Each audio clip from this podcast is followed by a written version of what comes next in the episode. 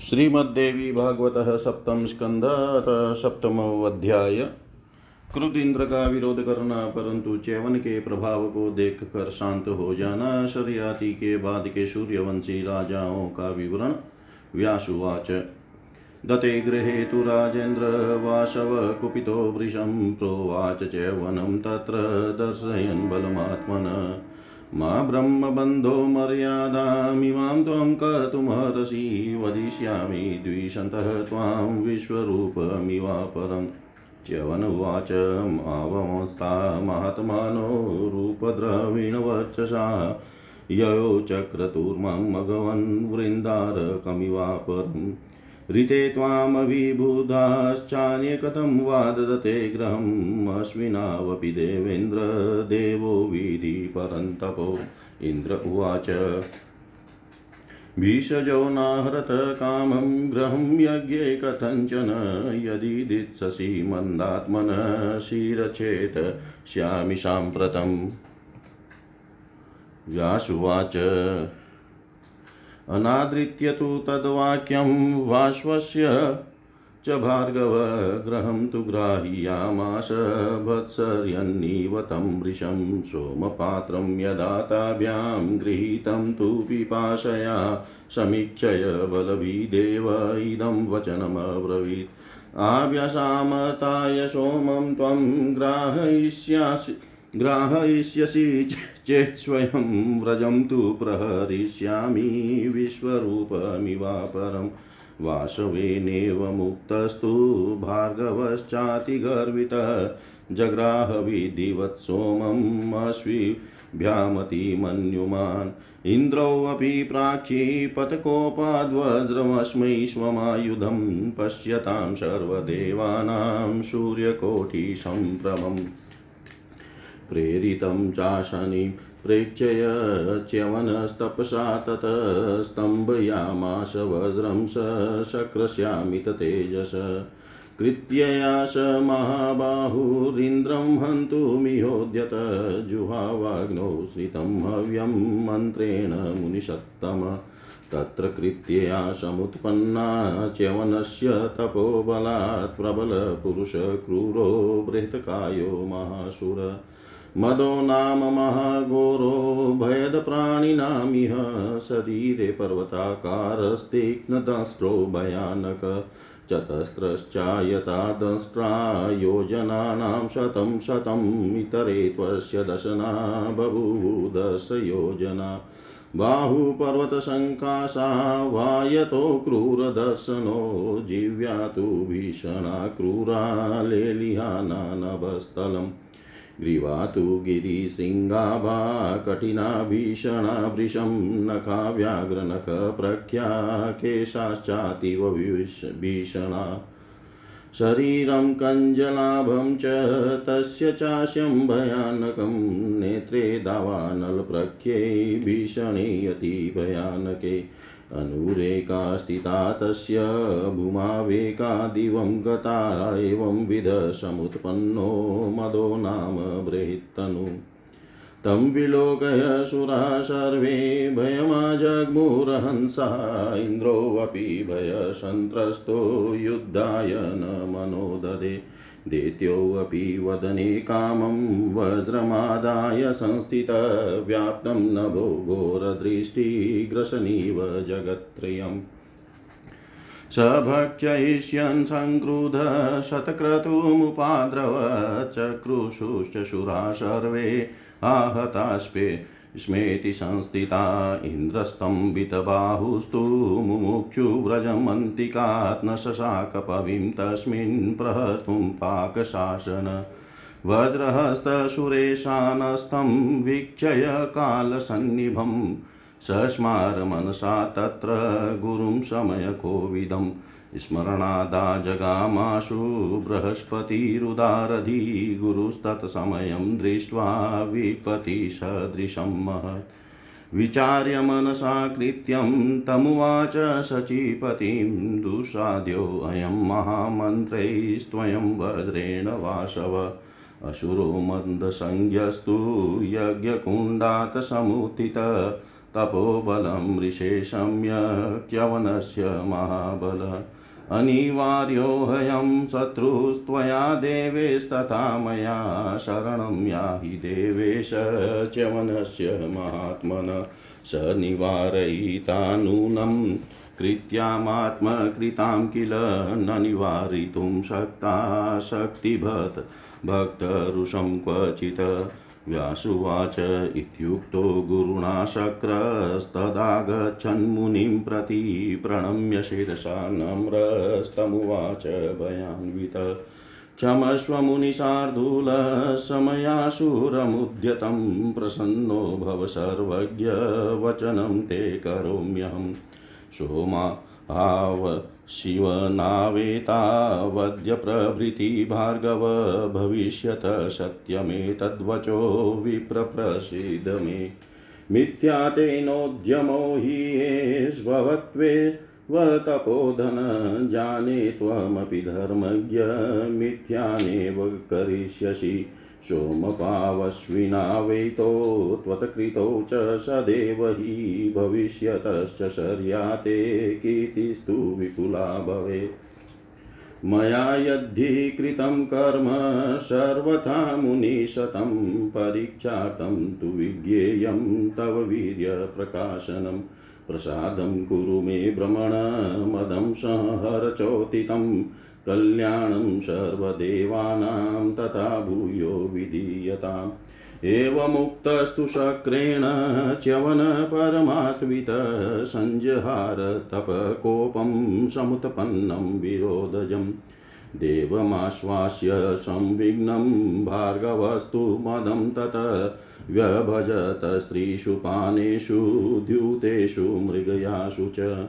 मदं विभज्य देवेन्द्रमाश्वास्य चकितं भिया संस्थाप्य च सुरान् सर्वान् मखं तस्य न्यवर्तयत्। ततस्तु संस्कृतं सोमं वासवाय महात्मने, अश्विभ्यां सर्वधर्मात्मा पाययामास भार्गव। एवं तौ च वने नार्यावश्विनो रविपुत्रको विहितौ सोमको राजन् सर्वथा तपसो बला। सरस्तदपि विख्यातं, जातं युपविमण्डितम् आश्रमस्तु मुने सम्यक् पृथिव्यां विस्तृतो भव। सर्यातिरपि सन्तुष्टो हि भवतेन कर्मणा यज्ञं समाप्य नगरे जगाम सचिवैवृत राज्यं चकार धर्मज्ञो मनुपुत्र प्रतापवानानतस्तस्य पुत्रो भूदा नर्तादेव द्रेवतो सोऽन्तः समुद्रे नगरीं विनिर्मार्य कुशल कुशस्थलीम् आस्थितो भुक्तविषयानानर्तादीनरिन्दनम् तस्य पुत्रशतं यज्ञे ककुद्मि ज्येष्ठमुत्तमं पुत्री च रेवती नाम्ना सुन्दरी शुभलक्षणा। वरयोग्या यदा जाता, तदा जा राजा च रेवत चिन्तयामास राजेन्द्रो राजपुत्रान् रेवतं नाम च गिरिमाश्रितपृथिवीपति चकार राज्यं बलवानानर्तेषु नराधिप। विचिन्तय मनसा राजा, कस्मै देया मया सुता, गत्वा पृच्छामि ब्रह्माणं सर्वं ज्ञं सुरपूजितम्। इति सञ्चिन्तय भूपालसुतामादाय रेवतीं ब्रह्मलोकं जगामाशु प्रष्टुकाम पितामहम् यत्र देवाश्च यज्ञाश्च छन्दांसि पर्वतास्तथाब्दय सरितश्चापि दिव्यरूपधरा स्थिता ऋषयसितगन्धर्वा पनगाश्चारणास्तथा तस्तु प्राञ्जलय सर्वे पुरातना। तस्तु प्राञ्जलय सर्वे स्तुवन्तश्च पुरातना। व्यास जी बोले, हे राजेंद्र, च्यवन मुनि के द्वारा अश्विनी कुमारों को सोम भाग दे दिए जाने पर इंद्र अत्यंत कुपित हुए और उन्होंने अपना पराक्रम दिखाते हुए मुनि से कहा, हे ब्रह्म बंधो आप इस प्रकार की अनुचित मर्यादा स्थापित मत कीजिए। अन्यथा मेरा विरोध करने वाले आप मुनि का भी दूसरे विश्व रूप की भांति वध कर डालूँगा। च्यवन बोले, हे मगवन, जिन महात्मा अश्विनी कुमारों ने रूप संपदा के तेज के द्वारा मुझे दूसरे देवता की भांति बना दिया है, उनका अपमान मत कीजिए। हे देवेंद्र, आपके अतिरिक्त अन्य देवता सोम भाग क्यों पाते हैं? परम तपस्वी इन अश्विनी कुमारों को भी आप देवता समझे। इंद्र बोले, हे मंदात्मन, ये दोनों चिकित्सक किसी प्रकार भी यज्ञ में सोम भाग पाने के अधिकारी नहीं है। यदि आप इन्हें सोम रस देंगे तो मैं अभी आपका सिर काट दूँगा। व्यास जी बोले, हे जनमे जय इंद्र की उस बात की उपेक्षा करके उनकी बहुत भत्सना करते हुए चवन मुनि ने अश्विनी कुमारों को यज्ञ भाग प्रदान कर दिया। जब उन दोनों ने पीने की इच्छा से सोम पात्र ग्रहण किया, तब शत्रु सेना का भेदन करने वाले इंद्र ने मुनि से यह वचन कहा, यदि आप इन्हें सोम रस देंगे तो मैं स्वयं आपके ऊपर वज्र से उसी प्रकार प्रहार करूँगा, जैसे मैंने विश्व रूप को वज्र से मार डाला था इंद्र के ऐसा कहने पर तपोबल से गर्वित चवन मुनि अत्यंत कुपित हो उठे और उन्होंने विधि पूर्वक अश्विनी कुमारों को सोम रस दे दिया। इस पर इंद्र ने भी क्रोध करके करोड़ों सूर्य के समान प्रभाव वाला अपना आयुध वज्र सभी देवताओं के सामने ही चवन मुनि पर चला दिया। तब अमित तेज वाले इंद्र के चलाए गए उस वज्र को देख कर चवन मुनि ने अपने तपोबल से उसे स्तंभित कर दिया। इसके बाद वे महाबाहु मुनियों में श्रेष्ठ चवन कृत्या राक्षसी के द्वारा इंद्र को मरवा डालने के लिए उद्यत हो गए और पकाए गए हव्य से मंत्र सहित अग्नि में आहुत देने लगे। उन चैवन के तपोबल से वहाँ पर कृत्या उत्पन्न हो गई। अत्यंत बलशाली तथा क्रूर पुरुष के रूप में वह आविर्भूत हुई। उस पुरुष का शरीर महान दैत्य के समान बहुत विशाल था। उसका नाम मद था। वह अत्यंत उग्र तथा संसार के प्राणियों के लिए बहुत भया भयदायक था। वह शरीर से पर्वत के आकार का था। उसके दांत तीक्ष्ण थे। वह बड़ा ही भयावह था। उसके चार दांत तो सौ सौ योजन लंबे थे और इसके अन्य दांत दस योजन के विस्तार वाले थे। देखने में क्रूर लगने वाली उसकी दोनों भुजाएँ पर्वत के समान दूर तक फैली हुई थी। अत्यंत क्रूर तथा भयानक लगने वाली उसकी जीव्या आकाश और पाताल को चाट रही थी। उसकी अत्यंत डरावनी तथा कठोर गर्दन पर्वत की चोटी के समान थी। उसके नाखून बाघ के नाखून के सदृश थे।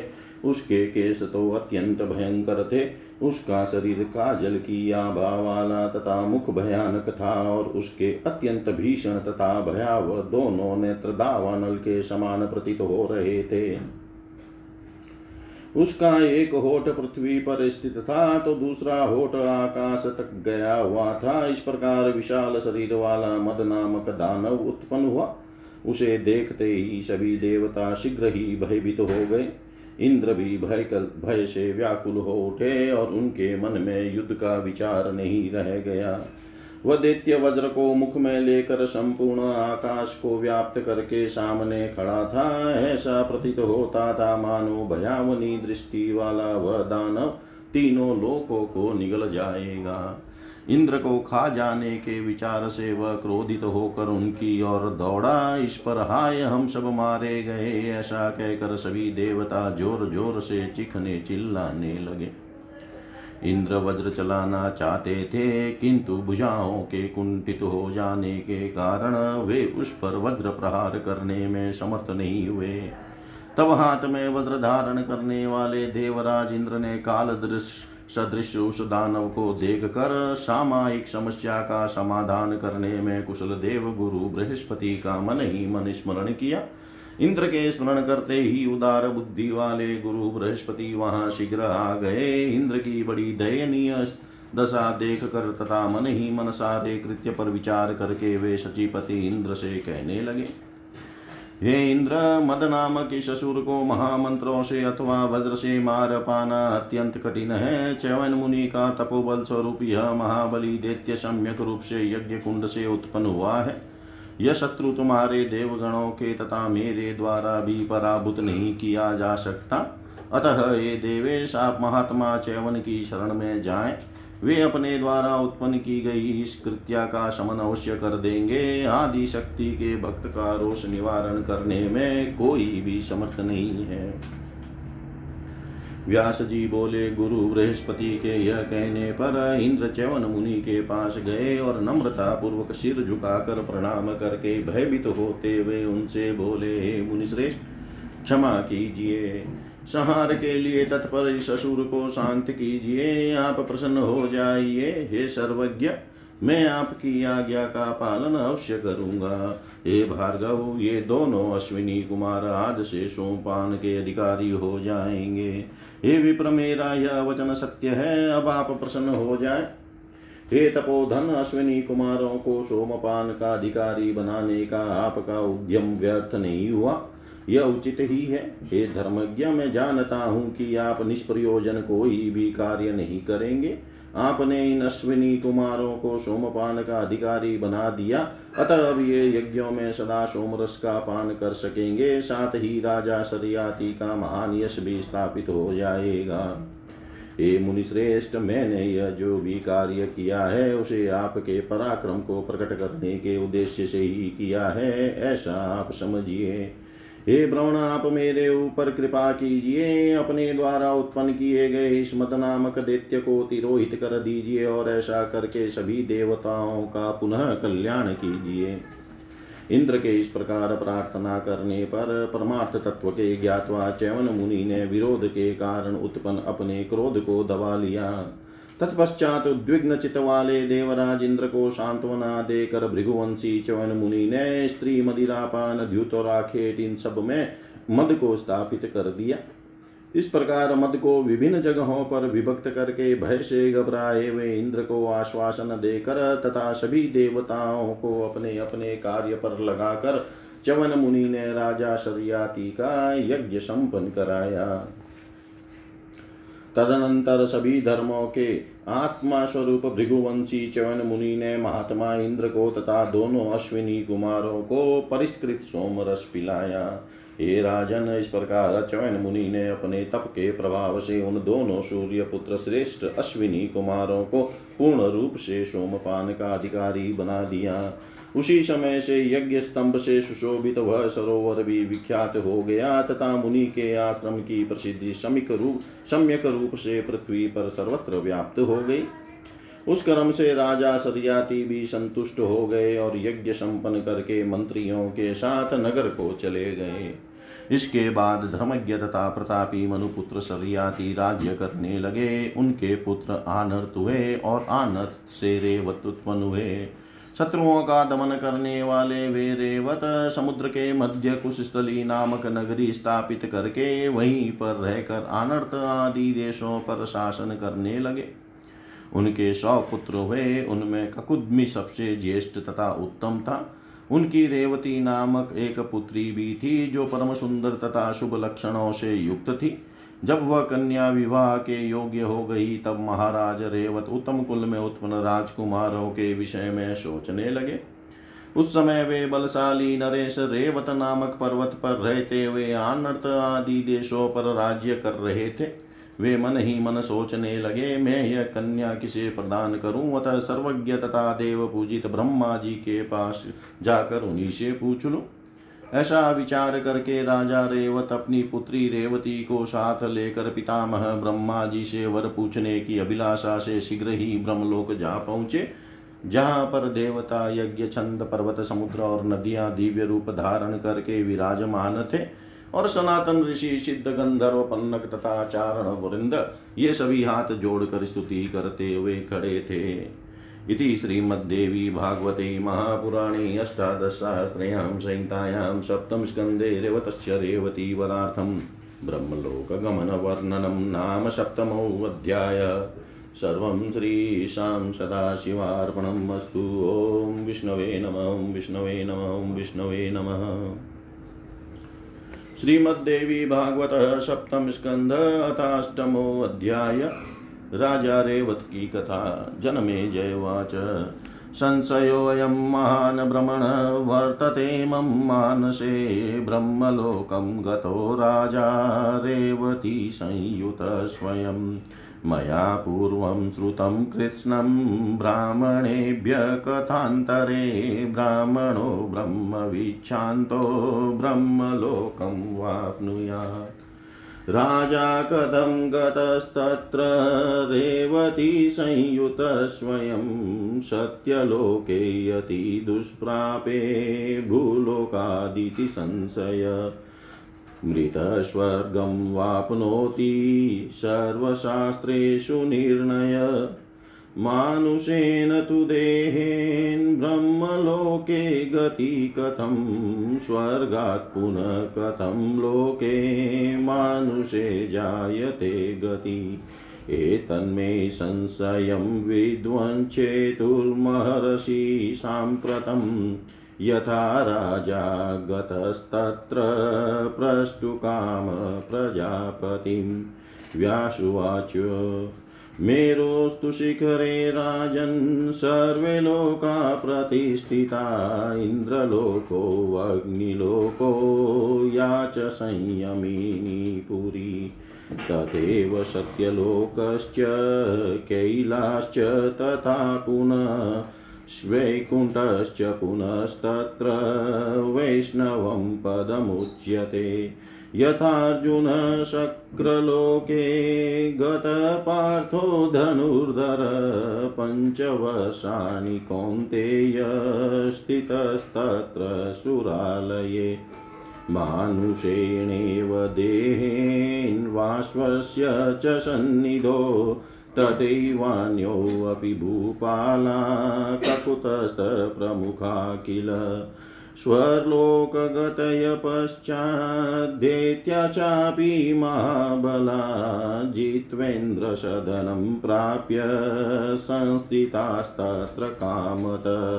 माभीष पुरा राजा ब्रह्मलोकं गतस्वराटागच्छन्तीं नृपो गङ्गां पश्य चाति सुन्दरीम् वायुनाम्बरं मयास्तु, वायुनाम्बरं स्यास्तु देवादपहृतं नृप किञ्चिनगनां नृपेणात दृष्टा सा सुन्दरी तथा। स्मितं चकार कामात् सा च किञ्चिजहास वै ब्रह्मणा तदा दृष्टो। सप्तो जातो वसुन्धराम् वैकुण्ठेऽपि शुरा, सर्वे पीडिता दैत्यदानवे। गत्वा हरिं जगन्नाथं स्तुवन् कमलापतिं। सन्देहो नात्र कर्तव्य, सर्वथा नृपशतं गम्या सर्वेऽपि लोकास्युमानवानां नराधिप। अप्स्यं कृतपुण्यानां तापसानां नराधिप। पुण्यसद्भाव एवात्र गमने कारणं नृप। तथैव यजमानानां यज्ञेन भावितात्मनां जनमे जय उवाच रेवतो रेवतीं कन्यां गृहीत्वा चारुलोचना। ब्रह्मलोकं गतपश्चात् किं कृतं तेन भुजा ब्राह्मण ब्रह्मणां किं समादिष्टं? कस्मै दत्ता सुता पुनः। तत्सर्वं विस्तरादभ्रमण कथय त्वं ममाधुना व्यासुवाच निशामय महीपाल राजा रेवतक किल। पुत्र्या वरं परिप्रष्टुं ब्रह्मलोकं गतो यदा वर्तमाने गान्धर्वे स्थितो लब्धक्षणक्षणम्। शृण्वन्न तृप्यदधृष्टात्मा सभायां तु सकन्यक समाप्ते तत्र गान्धर्वे प्रणम्य परमेश्वरम् दर्शयित्वा सुतां तस्मै स्वाभिप्रायं न्यवेदयत् राजोवाच वरं कथय देवेश कन्येयं मम पुत्रिका। देया कस्मै मया भ्रमण प्रष्टुं त्वां समुपागत। बहवो राजपुत्रा मे वीक्षिता कुलसम्भवा। कस्मिंश्चिन्मे मनः कामं नोपतिष्ठति चञ्चलं तस्मात् त्वां देवदेवेश प्रष्टुमत्रागतोऽस्म्यहम्। तदा ज्ञापय सर्वज्ञ योग्यं राजश्रुतं वरं कुलीनं बलवन्तं च सर्वलक्षणसंयुतम्। दातारं धर्मशीलं च राजपुत्रं समादिश व्यास उवाच तदा कर्ण्य जगत्कर्ता वचनं नृपतेस्तदा तमुवाच हसन् वाक्यं दृष्ट्वा कालस्य पर्ययं ब्रह्मोवाच राजपुत्रास्त्व्या राजन्वराये हृदये कृता। ग्रस्ताः कालेन ते सर्वे सपितृपौत्रबान्धवा सप्तविशन्ति मोध्येव द्वापरस्तु प्रवर्तते। वंशजास्ते मृता सर्वे पुरिदेत्ये विलुण्ठिता सोमवंशोद्भवस्तत्र राजा राज्यं प्रशस्तिः। उग्रसेन इति ख्यातो मधुरा मथुराधिपति किल ययातिवंशसम्भूतो राजा माथुरमण्डले।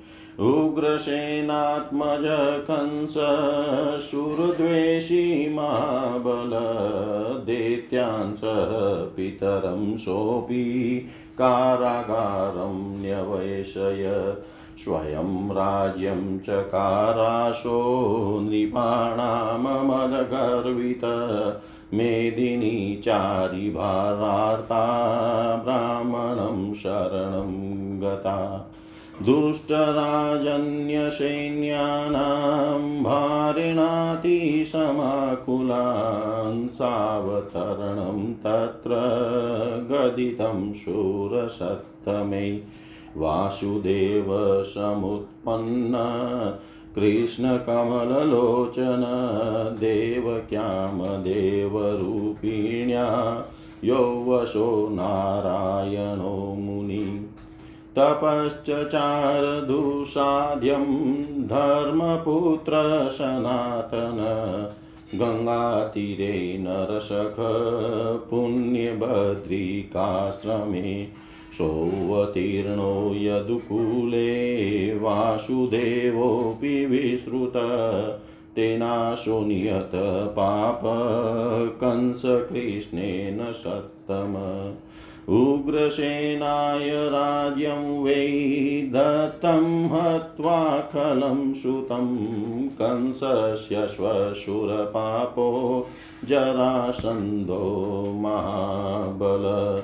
आगत्य मथुरां क्रोधाच्चकार सङ्गरं मुदा कृष्णेनाशो जितसङ्ख्ये जरासन्धो महाबल प्रेषयामास युद्धाय सबलं यवनं ततः श्रुत्वा यान्तं मा शूरं ससैन्यं यवनाधिपम् कृष्णस्तु मथुरां त्यक्त्वा पुरीं द्वारावतीं गता, पुरीं द्वारावतीम् अगात् प्रभग्नां तां पुरीं कृष्णशिल्पिभिः सह सङ्गतैः कारयामाश दुर्गाढ्यां हटशालविमण्डितां जीर्णोद्वारं पुरकृत्वा वासुदेव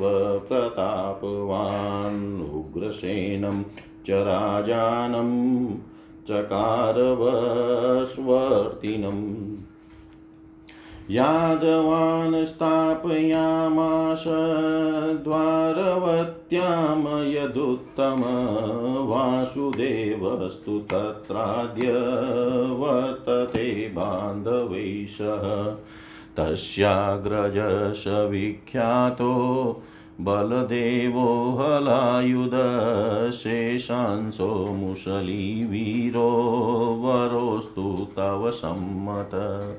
सङ्कर्ष्णाय देयासु कन्यां कमललोचनां रेवतीं बलभद्राय विवाहविधिना तत।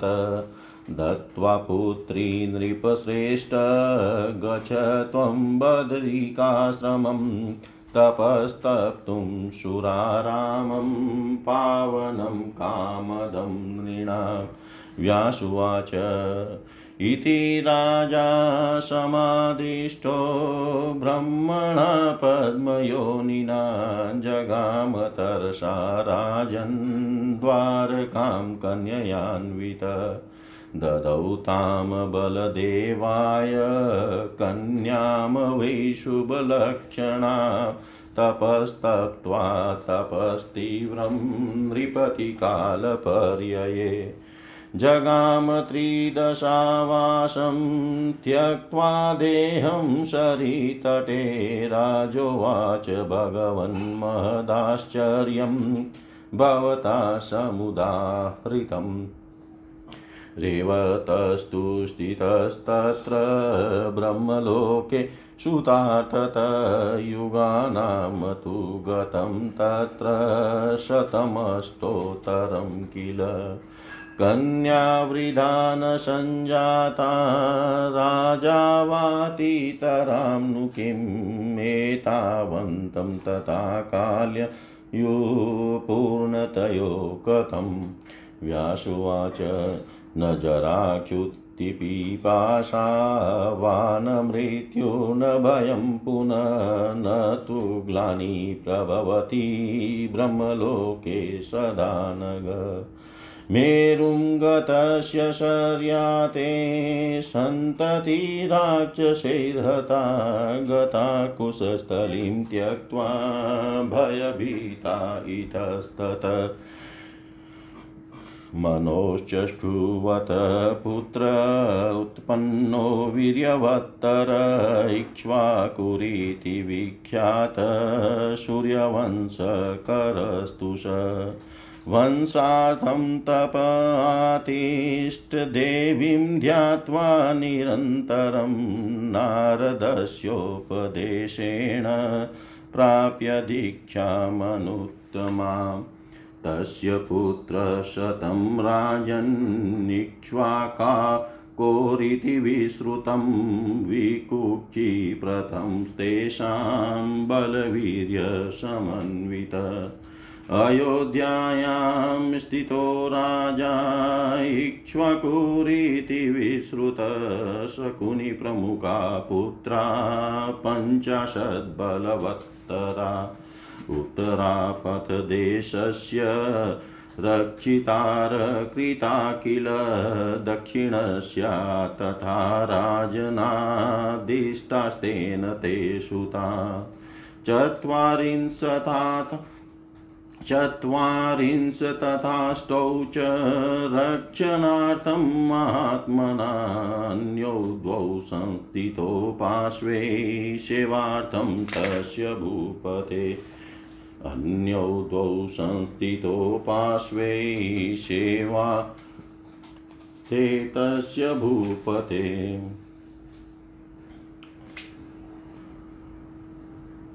जनमे जय बोले।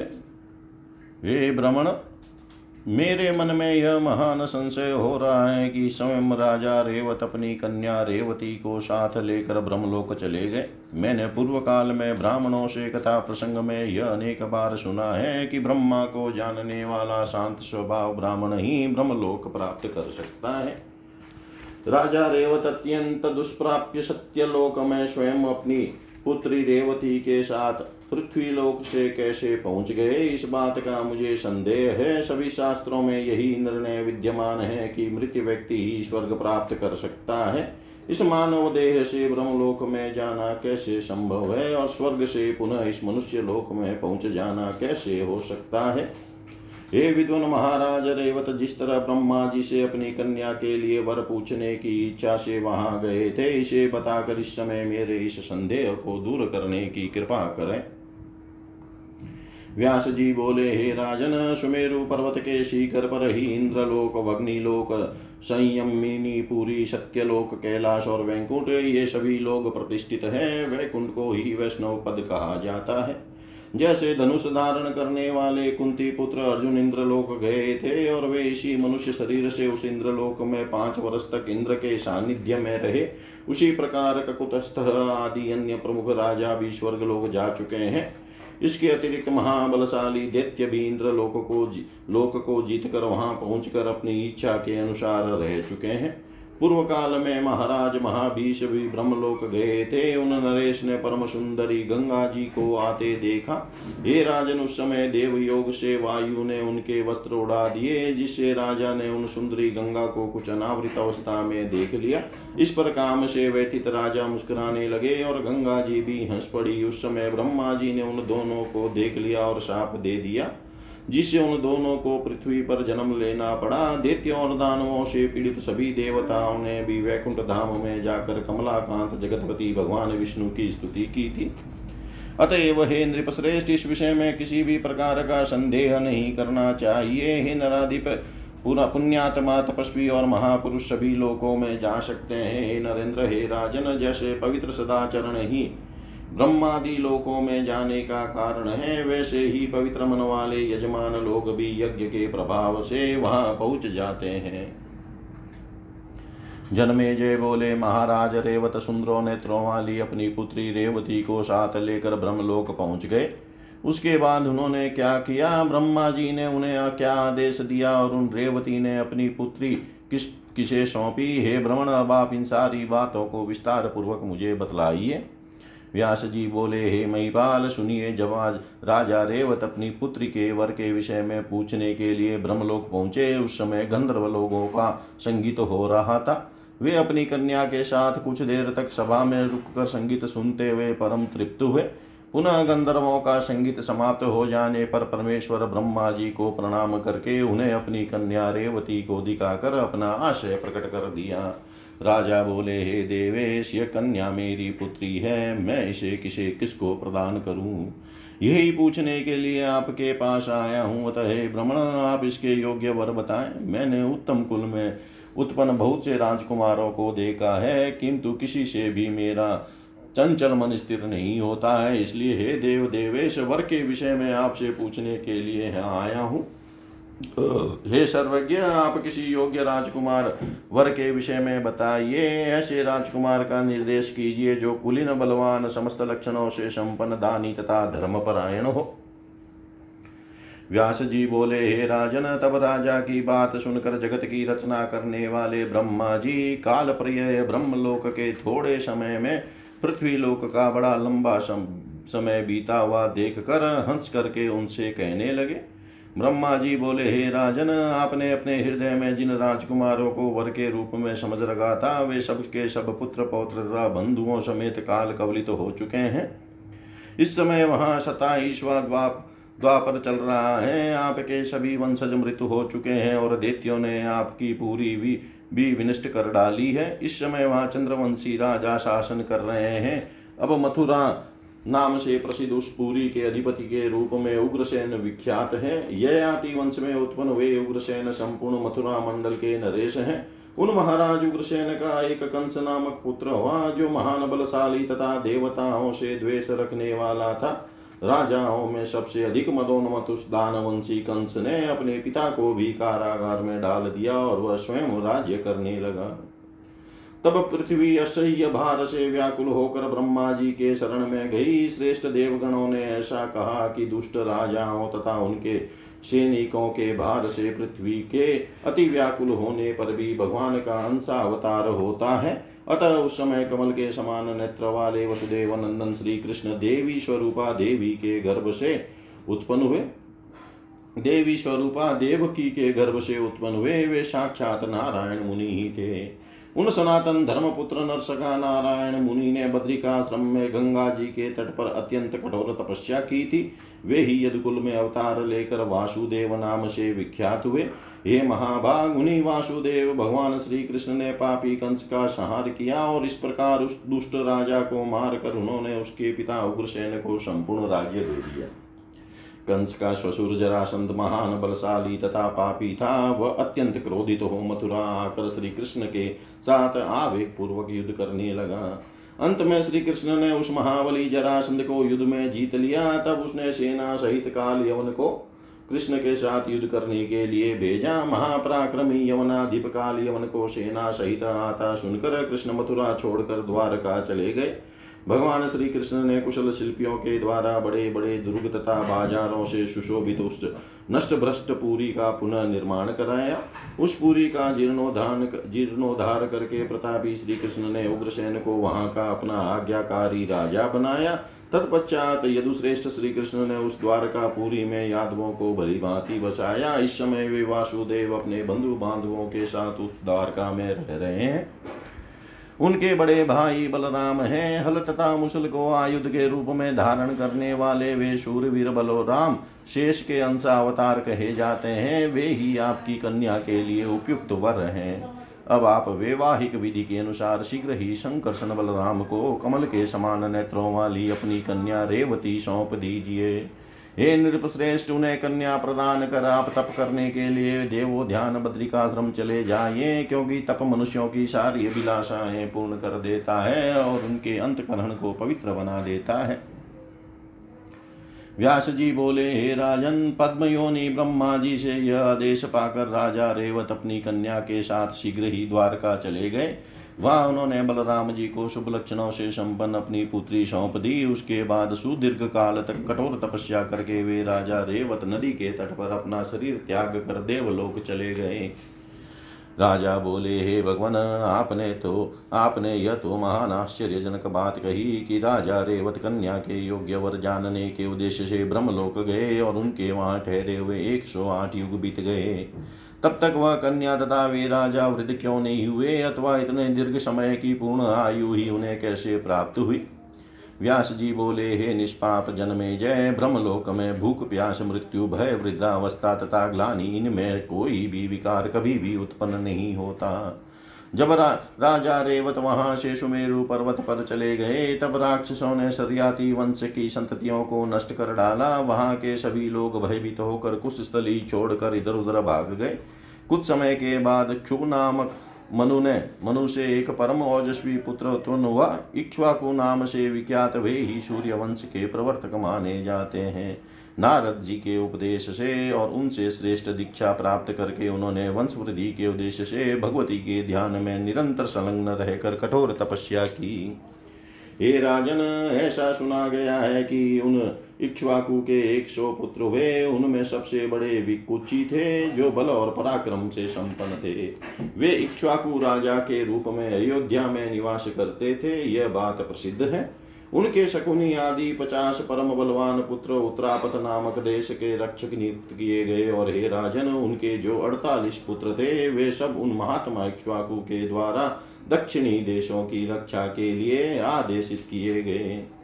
इनके अतिरिक्त अन्य दो पुत्र तथा पुत्र राजा इक्ष्वाकु को इक्ष्वाकु की सेवा के लिए उनके पास रहने लगे। इति श्रीमद्देवी भागवते महापुराणे अष्टादशसहस्रयां संहितायां सप्तम स्कन्धे इक्ष्वाकुवंशवर्णनं नामाष्टमोऽध्याय। सर्वं श्रीशां सदाशिवार्पणम् अस्तु। ॐ विष्णवे नमः विष्णवे नमः विष्णवे नमः।